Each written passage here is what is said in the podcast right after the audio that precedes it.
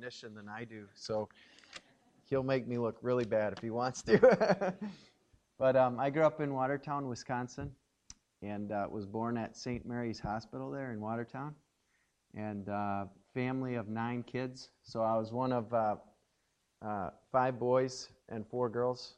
And uh, as a as a young person, we um, my dad taught at Maranatha, so we didn't have a lot of money, and we were always working, doing different jobs. A lot of us worked on farms, and since we were working on the farm, along with that comes trapping. So we did a lot of trapping growing up, and we sold the furs.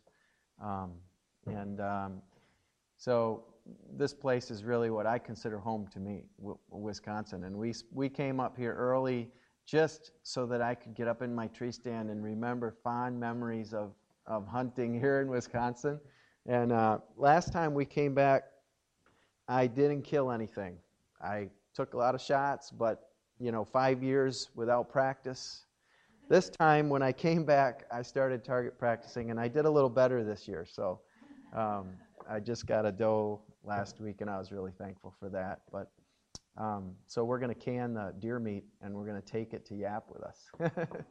so we've done that before and it's really great because you just heat it up, put it on rice, and um, we we share it with the locals. They love it. So, um, but praise the Lord. Um, I grew up in a Christian home, and so my mom and dad um, always took us to church, and we knew a lot of Bible verses and Mom actually paid us to memorize verses. She would give us a nickel if we said a verse, and so we all memorized. We memorized a lot of verses, and um, she just wanted to get the Bible into our heads. And if if it took giving us a little money, she did it. So.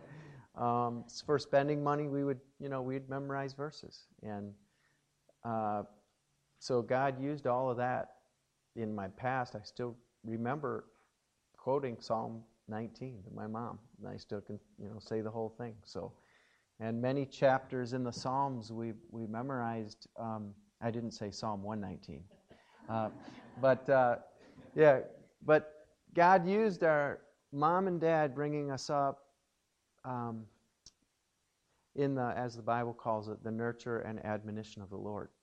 Now, granted, for a while after my dad left Maranatha, um, the kids, we, the boys especially, started getting bitter because it seemed like God was doing a lot of things against our family. But we, that was our perception, right? Because God is good. Um, and so as a, as a teenager, I began to rebel. And I went through a period of rebellion in my life and just basically didn't want anything to do with, with Christians. And it lasted about a year, and then God had a way of spanking me a little bit and bringing me back. And um, just thankful for the fact that God never gives up on anybody. When somebody is, even if, think about this as your little children, sometimes they might even shake their little fist at you and say, I hate you.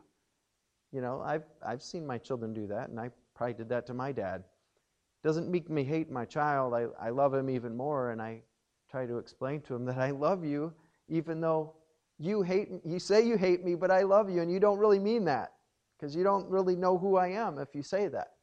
And that's, I think, how God looks at us with love, even though many times we say, God, this is your fault. And He says, No, uh, I love you. And think about Jesus and His sacrifice for us, even though people like you and me nailed Him to the cross tore out his beard and spit on him and cursed him.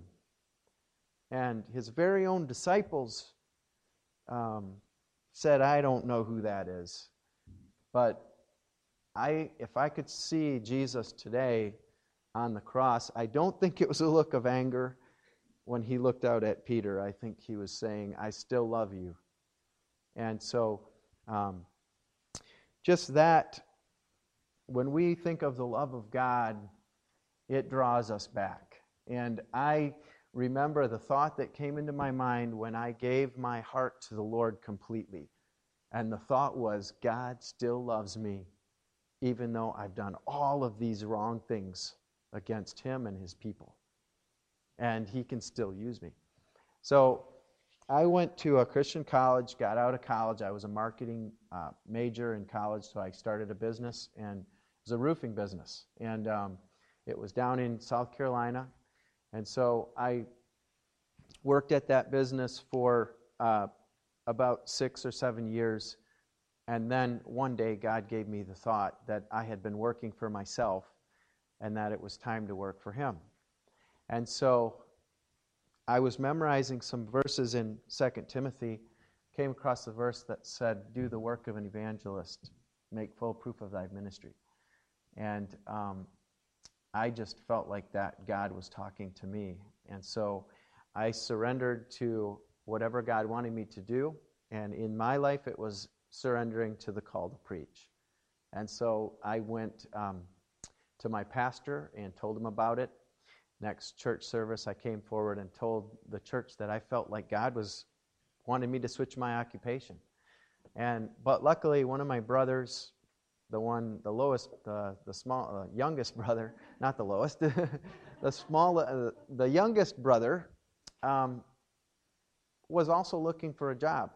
And I came to him and I said, Dave, um, I think you ought to consider taking the roofing business because we could keep it in the family. And uh, Dave had told me earlier he was never going to roof again because we lost somebody had put in our roofing jacks and they nailed it into the plywood instead of into the truss. And me and Dave were on the jacks and it was on a 12-12 if you know what that is. So a steep roof. Boards pulled out. Dave hugged the chimney and I rode it down to the to the bottom cow catcher and thankfully that one was nailed in right and I stayed on the roof. Otherwise I wouldn't be here today. but so Dave said, "I'll never roof again," and he got off the house. And but God, God uh, had a plan for him, and Dave ended up taking over the roofing business. And um, I went off to seminary and got a master's in religious education. And then I didn't know exactly what God wanted me to do, but He opened a door for me to preach at a church in North Carolina um, while the pastor was undergoing surgery and had uh, bypass surgery. And so we were there for a year, and then Camp Chetek um, contacted us about coming up and being the representative for the camp, um, kind of like a, a staff evangelist. And so we did that for about two years, and from there, God called us to YAP. And we've been in YAP since 2004. And uh, it's been really neat to see what God has done. Now, I always, growing up, I see missionaries come to church, and I always thought, to me, because I love the outdoors and, you know, I just, I like to play sports, I'd like to do things like that, and I thought, you know, being a missionary would be boring. Have you ever thought that? Be honest. Have you ever thought that? Kids, have you ever thought that being a missionary would be boring? Have you thought that? Okay, you're not going to hurt my feelings, trust me. well, I thought, you know, it'd be boring to be a missionary. But what I was what I realized when I went to the mission field is it is exciting. And one thing that's exciting is God doesn't make you give up things that you're good at and that you love. He's not going to make you give that up. Now, I had to give up hunting, okay? Deer hunting, because we don't have deer. So, bow hunting, I can't do that. But you know what I can hunt? I can hunt a lot of fish in the ocean. And you know what? I can even hold a gun, a spear gun, and swim under the water and shoot fish. So God said, You give up deer hunting for a little while, and I'll give you spear fishing. It's just as fun. And uh, I thought, man, I don't, I'll never be able to catch another salmon again down in at Port Washington because that's where me and John always used to go fishing. And I love catching salmon. But God said, you give up salmon and I'll give you a marlin in its place. So I'm telling you, it's really true. I love to work with my hands. And um, I did some woodworking. And when I went to Yap, God allowed us to have two sawmills and uh, so I've got any woods that I want to work with are available to us. I can do mahogany, teak wood, rosewood, um, you name it. Tropical hardwoods, we have them. And so um, we actually use our sawmills to reach people. And what we do with that is the Yapese are very um, village oriented, and one village is not allowed to go to another village. If someone from this village wanders into that village, automatically the chief is notified and the people come out and they, they'll attack they'll, they'll get them tie them up and they'll call the village next door and say come and get so and so because there you, just can't go knocking on doors in yap. So you have to get creative. How am i going to meet people and tell them about jesus because after all that's what missions is it's pray meet people and tell them about jesus those three things if you can do that you can be a missionary say well that's not what I do, that's what you're paid to do. No, that's I think that's what God wants us all to do. To pray, meet people, and then tell them about Jesus. So how do you meet people? Maybe at work. Okay, so you become their friend, and then you look for an opportunity to share Christ with them. And they're watching you. So, but in Yap, the one way we can meet people is everybody needs wood to build projects because everybody uh, there um, has houses that you know always need work because they're very primitive people and they've never had boards. So if there's a guy with a sawmill and they've got trees, of course they're going to want you to mill their wood. So what we do is we um, we split the wood with them. They give us half of, of the wood. We give them the other half. As we're milling, they'll take a board. We'll take a board. So everything comes off evenly, and uh, we provide the fuel and uh, labor and the equipment to do it. And that gives us wood to build our projects for the ministry, and it gives them wood, and so it's a it's you know it's a happy uh, a happy deal for them and a good deal for us. But not only that, before we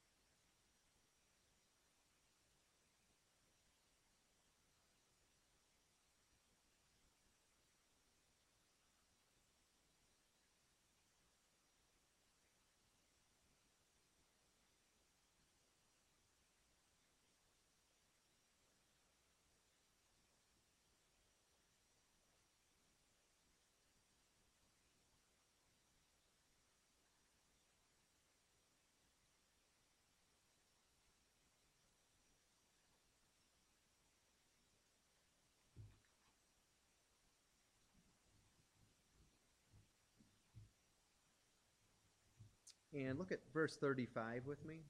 Matthew 9 35.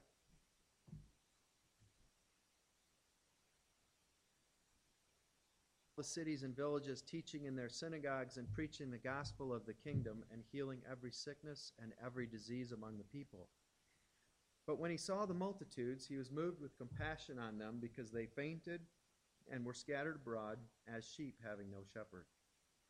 Then saith he to his disciples, The harvest truly is plenteous, but the laborers are few.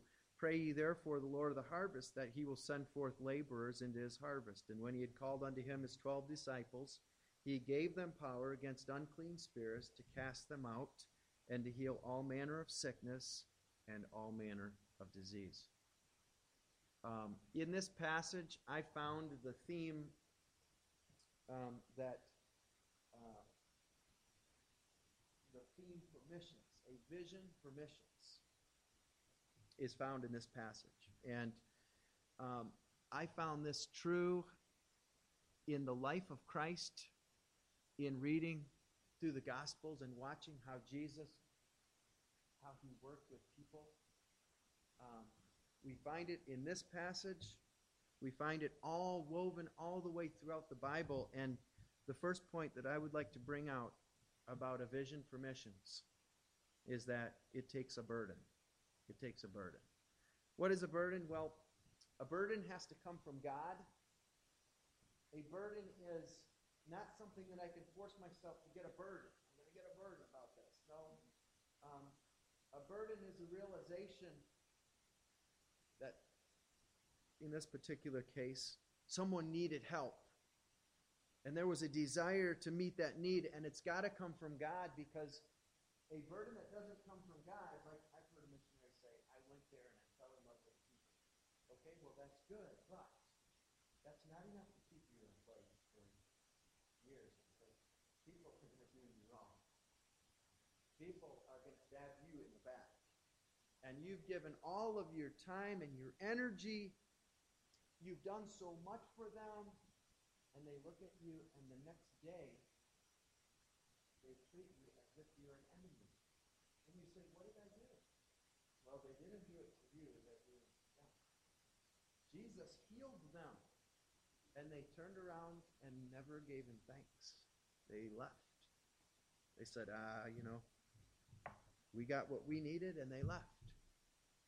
But it takes a burden from God if someone, a people group, your friends, your relatives, your family, you've got to get a burden for them, and you've got to ask God for that burden. Jesus had this burden. Matthew 14, 14. Look at this. Matthew 14, 14. says, And Jesus went forth and saw a great multitude and was moved with compassion toward them, and he healed their sick. Okay, he had a burden. Back in our text in Matthew 9:35, he was healing every sickness and every disease among the people. Why was he doing that? Just so because he felt? Just because um, he, he, he wanted to make them feel better? No, he wanted he cared about their souls. He had a burden for their souls because he knew that when they pass from life unto death, if they don't believe in Jesus, then they're going to spend eternity in hell. So, this burden that we have must come from God. And, and it must move us to compassion as it did with Jesus. Mark 141 it says Jesus moved with compassion put forth his hand and touched him and said I will be thou clean. Jesus seeing someone had a need he reached out to that person and he did it so that that person would know that his sins can be forgiven. Okay? This burden should not only move us to compassion, but it should motivate us to action. And we, we it's one thing to, to just see a need and, and feel sorry for someone and say, know, wow, I have compassion on that person. I wish I could do something. But the next step is, boy, that person has a real need. I'm going to do something to help. And when we're, when we're motivated to action, that's when something is going to happen. But until that point, it's just it's just smoke coming out of our mouth. It's nothing. Second Chronicles 36:15 The Lord God of their fathers sent to them by his messengers rising up continually and sending because he had compassion on his people and on his dwelling place. He's looking at these people and so he it says he rose up continually and he sent prophets. He sent men who could who could teach them the gospel so that they could be saved from their their their sins. And today, God is doing that all around the world. And He continues to care about people, and He's motivated to action. He's sending pastors, missionaries, prophets. Well, okay, we'll, we'll, we'll skip prophets, okay? But He's sending people. In, in Yap, we have actually we have the Mormons. There, okay, so uh, you know what I'm saying. Jesus called his disciples unto him, and he said, I have compassion on the multitude, because they continue now with me three days and have nothing to eat. I will not send them away fasting. I will not send them away hungry, lest they faint in the way. So, I totally agree with, with, with projects that go out for goodwill and help people. But it's not just enough to feed the hungry. We've got to meet their spiritual need by leading them to Jesus. Isn't that? See, we have a lot of on TV. You see this little boy crying, and he's got a real need. But feeding him is not going to really do what we need to do. It's it's we need to take it one step further. Okay, where we live in Yap, Diane is always trying to help people. She's she gives out medicine to like they don't have Tylenol. So if their little baby um, they'll come to Diane and they'll say, "Hey, do you have any children's Tylenol or something for the baby?" Because Diane has told them this is how you get the fever down. In their culture, for years, for centuries, they've made water hot. They boiled it, and then when the water is boiling, they put water under a blanket, and uh, then they put the little child under the blanket so that the steam will be in there, and they try to raise the temperature of the till the child sweats the fever out. Does that make sense? Well, it's kind of backwards what they need to do, right? And for years they, they've been doing that, and the doctors there are saying, don't do that anymore, but they're still doing it. And so um, Diane's been trying to educate them and say, hey, there's a better way, you know? And so you're going to hurt your child more than ever.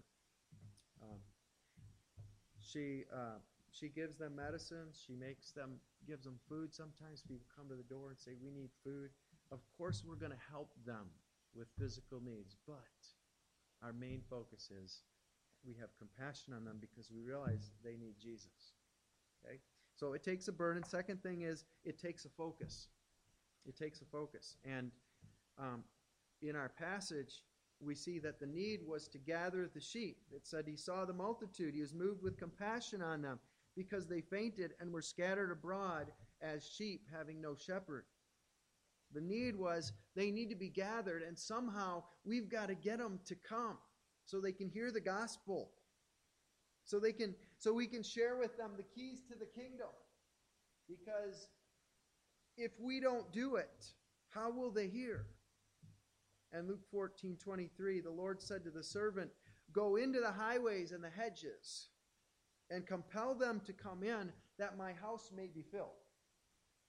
And so the need for us as ambassadors of Christ is to compel them. Now, how can we compel them? Well, I used to think when I first went there, and I would see people, and I'd say, how am I going to get them to come to church? And how am I going to be able to share the gospel with them? Was kind of a really tense situation when I'm trying to talk to someone and they're thinking, how am I going to do this? And then one day somebody came and visited me and said, you know, don't test the soil um, before you plant. Your job is to just sow the seed in, in, in a spiritual sense. Your, your job is not to test the soil, like say, oh, you know, I, if I, I wonder how this guy's going to receive it. He said, no, just let God do it. He'll give you a chance to share the gospel. And um, we need to we need to, to to use everything that God has given to us with the abilities he's given to us, with the talents, with the with the desires we have, and use that to compel people to come to Christ.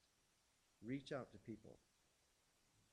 Okay, and the and the the focus is that we have sheep that need to be gathered, and if we keep that in mind as we're living our lives, we'll be treating people in a way that would bring them to Christ. The goal is once they come to Christ to unite them in the work of the ministry so that they can go reach people as well.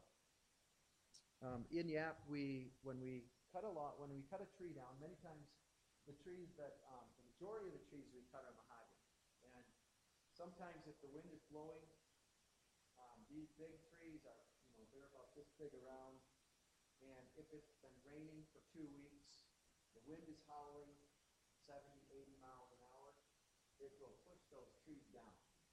And so a big tree falls down, and somebody calls me up. Hey, we got a tree down. So could you come and cut it up? So I get this big old chainsaw. It's got like a 42 inch uh, chain on it, Husqvarna, and you just you know start that thing up. You feel like a real man, and you just wah. You know, you cut, you go around that tree, you walk around, cut it, you know, two different places just to get through it. And then we get that big old log. It's a big old section, maybe 12 feet long. But in order to set the mill on it, you've got to roll that log over. Otherwise, when the mill comes to the, when the blade comes to the end of that 12 foot section, you can't flip it over. So you've got to roll that log out so that it's by itself, and then you can set the portable mill on it. It takes about 15 minutes to set up my mill and I can drive in with a little pickup truck and it gets on the back of my truck, the whole mill. And I can cut up to 22 feet long. Um, I'll show you tonight if you get to come back. And my DVD, I actually have uh, some footage of me cutting on a log. But in order to get a log, a huge log, maybe it's maybe it's this tall, okay, all the way to the ground, and you think, how in the world can you roll that log over? And uh, when I first came to Yap, I got a bunch of guys together, gave them all a cant hook. Um, cant hooks are something used to roll logs and some bars. Gave everybody a tool and said, now we got to get this log and we need to roll it over one time so I, we can set the mill on. So we're going to get the bars. Let's go. Okay, on the count of three, we're going to give everything we got.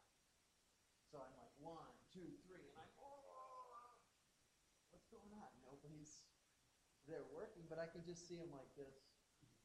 And I hear them talking to each other, and they're going like this. And I said, Jimmy, what are they saying? They said, we can't move this log. It's too big. It's too big. We, we can't do it. And I said, okay, James, here's the thing. If you tell them, we can move this log if they give me 100%. I can promise you we'll move the log. But we've got to give 100%. And if everyone gives 100%, we can do it. And so Jimmy said something in their language. Ikamo, ikamane. And that meant give it all you got. And so they get on a log and then they start chanting this this little phrase. Ikamo, ikamane, ikamo. And then they're like, Randy said, and they push as hard as they can and we're all pushing. And all of a sudden log rolls over. But it took one person to unite them so that we can roll that log. It's a special person and it and um, i couldn't do it. I didn't know their language. But this other guy he just said let's let's move it and everybody did it. And the goal is to unite the sheep together so they can work in the ministry and my dad used to say many hands make light work and uh, if if a lot of people are doing the job you say well that's why we hired the pastor so he can do that no, it's our job. It's all of our job. And that's what I try to tell the, the locals. You can reach the people better than I can because they're your people. You can get down with them and, and share their pain and share their burdens and then show them who Jesus is. And that's that is the goal there, is to unite, to gather. and one person can make all the difference. And um, I've found that to be true over and over again. The key to all of this is prayer. In verse 38, Jesus said, Pray ye therefore the Lord of the harvest, that he will send forth laborers into his harvest. And this little word pray there is um, for all of us. It's you pray. Pray for those that God has given to you so that you can reach them. I've been praying for this guy for as long as we've been there. His name is Manuel Pong. And Ponget Nug is our chief of our village. I met him on some bad terms. I wanted to meet my neighbor. I was excited to meet my neighbor. Um, we had just landed in Yap. I sent a 40, 40 yard, uh, a 40 foot container um, over to Yap with all my belongings in it. And we put it right in front of the church, and I was in there getting some stuff out. And I came out of my container, and I looked over, and there's there's a lady screaming, and there's a man, and he's stomping on her. She's in the ditch. He's literally trying to kill her. So I went out on the road and I said, Hey, what are you doing? Get off of her. He looks over at me like this. And then he walks to the back of his truck and he takes a machete. And the machete blade is about that long. And he comes over toward me like this and goes, Why don't you mind your own business? And he's coming closer and closer to me, and I'm like, Put down the machete. Put down the machete put down the machete, you know. And he he um, he gets pretty close to me, and I'm thinking I might have to outrun this guy. Um, but as he got closer to me, all of a sudden he just put down his machete. He turned around and he drove away. And so I went to another guy who I was talking to, the mayor of the village that I was staying in, and I said, I don't know what this guy was doing, but he was going to hack me. And he said, Well, what did you do to him? Well, how did you become his enemy? And I said, Well, he was killing his wife, and I told him to get off of her. And he said, Well, in our culture, you don't do that. The, wife belongs to the man. He's, he is, she is his possession, and he can do whatever he wants to. And the cops, the police, won't even break it up. They'll just uh, wait till it's over, and then they'll go in and try to help. And I said, Well, that's not what the Bible teaches, and I can't do that if a brother sees someone who has a need and doesn't try to help, then he's doing wrong. Well, the next day, I went back to my container and I looked over and I saw someone cutting the grass, my neighbor cutting the grass. I was like, oh, good. I'm to go meet my neighbor. So I go walk over to him and I, I, I waited. He was cutting the grass. I waited till he looked at me and then I put up my hand and he, he looked over at me and I was like, oh, the same guy that was doing that yesterday. And I was like, uh, hi, my name's Mark, and um, I'm to be your neighbor, and if you need anything, let me know. And uh, tried to try not to lose face too much. And uh, so I went back to my house, and I started thinking, boy, I just blew it, because he's the chief of the village, and uh, I can tell he's already he already hates me. So. Um, uh, so over the last uh, about nine and a half years, or whatever it is, nine years, I've been trying to become Manuel's friend. And so I found out in their culture, um, if you go fishing and you catch a bunch of fish, you give the chief the biggest fish to respect him, show him that you respect him. So I was like, yeah, I can do that. And so I've been doing that over time, and after about three years of doing it, he started talking to me. And then last term, he sent his daughters over to our church to go to uh, vacation Bible school. And uh, now they're coming to our little Sunday school classes. Manuel has never gotten saved yet, but I'm still praying for him because I, I believe that one day he will get saved. Um, last term, he also um, brought me the keys to his boat, and he said, if anybody in the village needs the boat, I'm going to tell them to come to you. And you give them the keys. Um, and then he also built us a koyang, uh, which is a, it's like a pavilion. It's a local pavilion with, uh, with a thatched roof on it. You'll see it in the DVD tonight. He built that for us, and when we building it, he said, I'm going to donate four stone money to your church. But he actually came over with a truck and took these stones out and put them on the corners of that building. And when he did that, the whole village is watching what he did.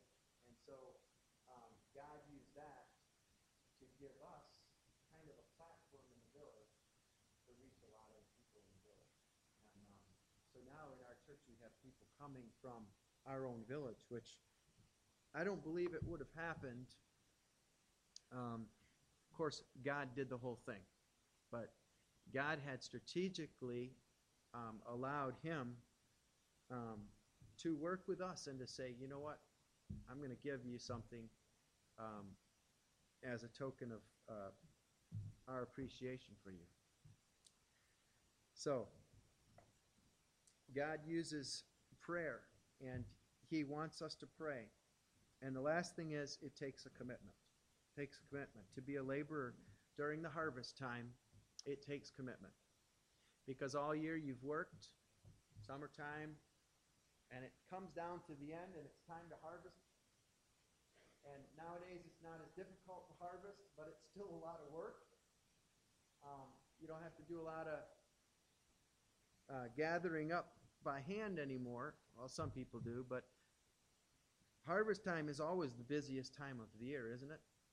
Um, you still got to do everything else that you're doing. Uh, so then sometimes you want to burn the candle on both ends and you stay out late trying to get in the crops. And harvest time is a busy time, and it takes a commitment.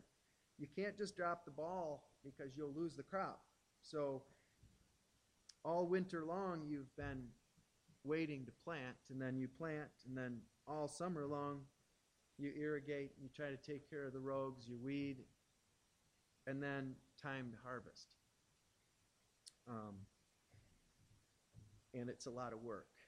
But Jesus knew that. When he sent out his disciples, he said the harvest is ready to, to be harvested.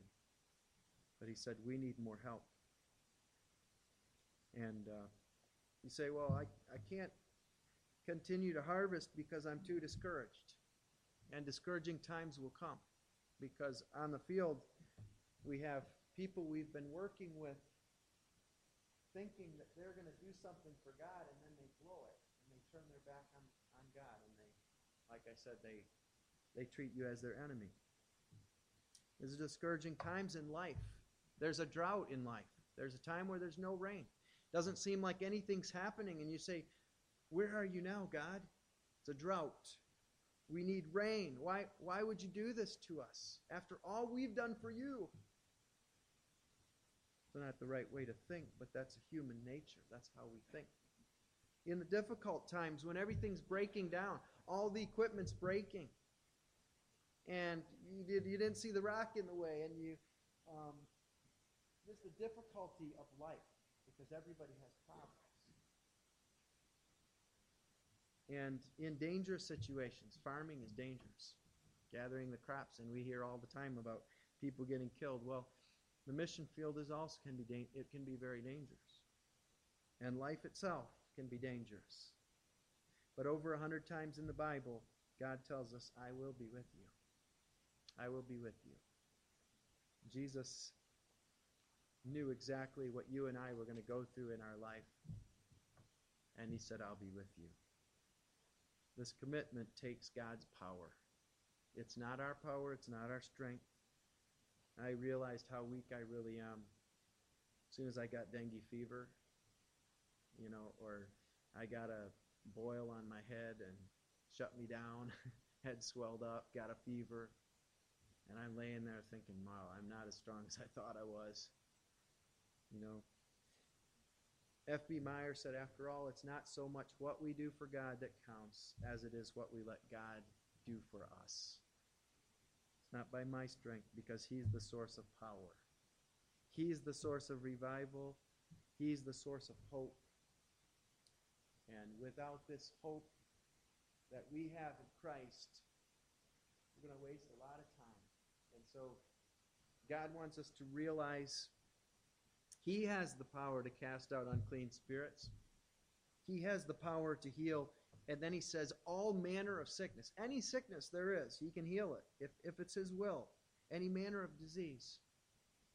But I think the most beautiful thing that I've seen God do is heal the heart of a person where they their attitude changes in life.